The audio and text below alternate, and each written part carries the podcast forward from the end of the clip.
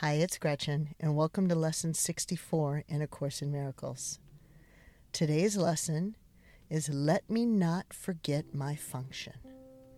Let me not forget my function. Today's lesson is more of a tie a string around your wrist or the rubber band around your wrist and snap it to remind yourself of what you're doing. The key to the lesson today is just to try to put into your conscious mindset that you should be operating every day from spirit, that the goal is to release the ego. So, as we know throughout the day, you can wake up and start with the best intention of saying, I'm going to operate from spirit.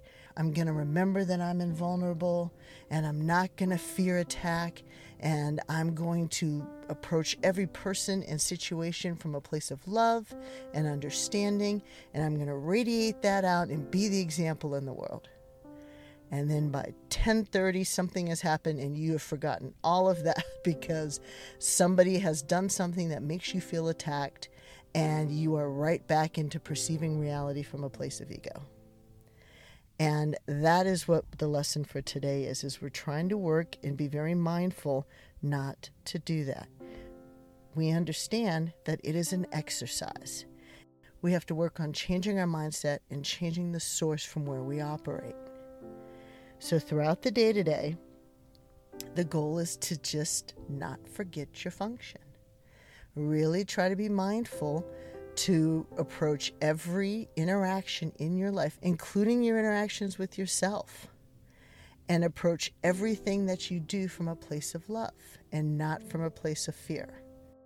If you need an additional way to think of this or you want a mantra to practice, you could also say, Let me not forget my function. Let me not try to substitute mind for spirits. Let me forgive and be happy. The last part, I think, is the key. Let me forgive and be happy.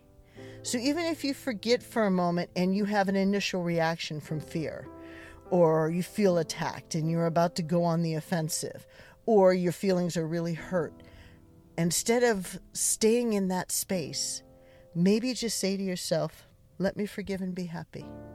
Let me not forget my function. Let me forgive and be happy.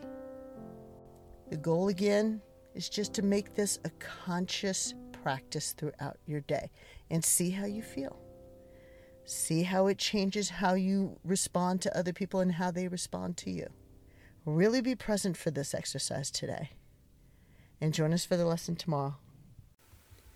Come to Yourself provides unbiased, easily accessible information from the top scholars in the fields of transpersonal psychology and consciousness studies, coupled with personal insights from successful artists, musicians, and business professionals, to anyone looking to start their spiritual journey to discover and serve their soul's mission in life. Thank you for listening.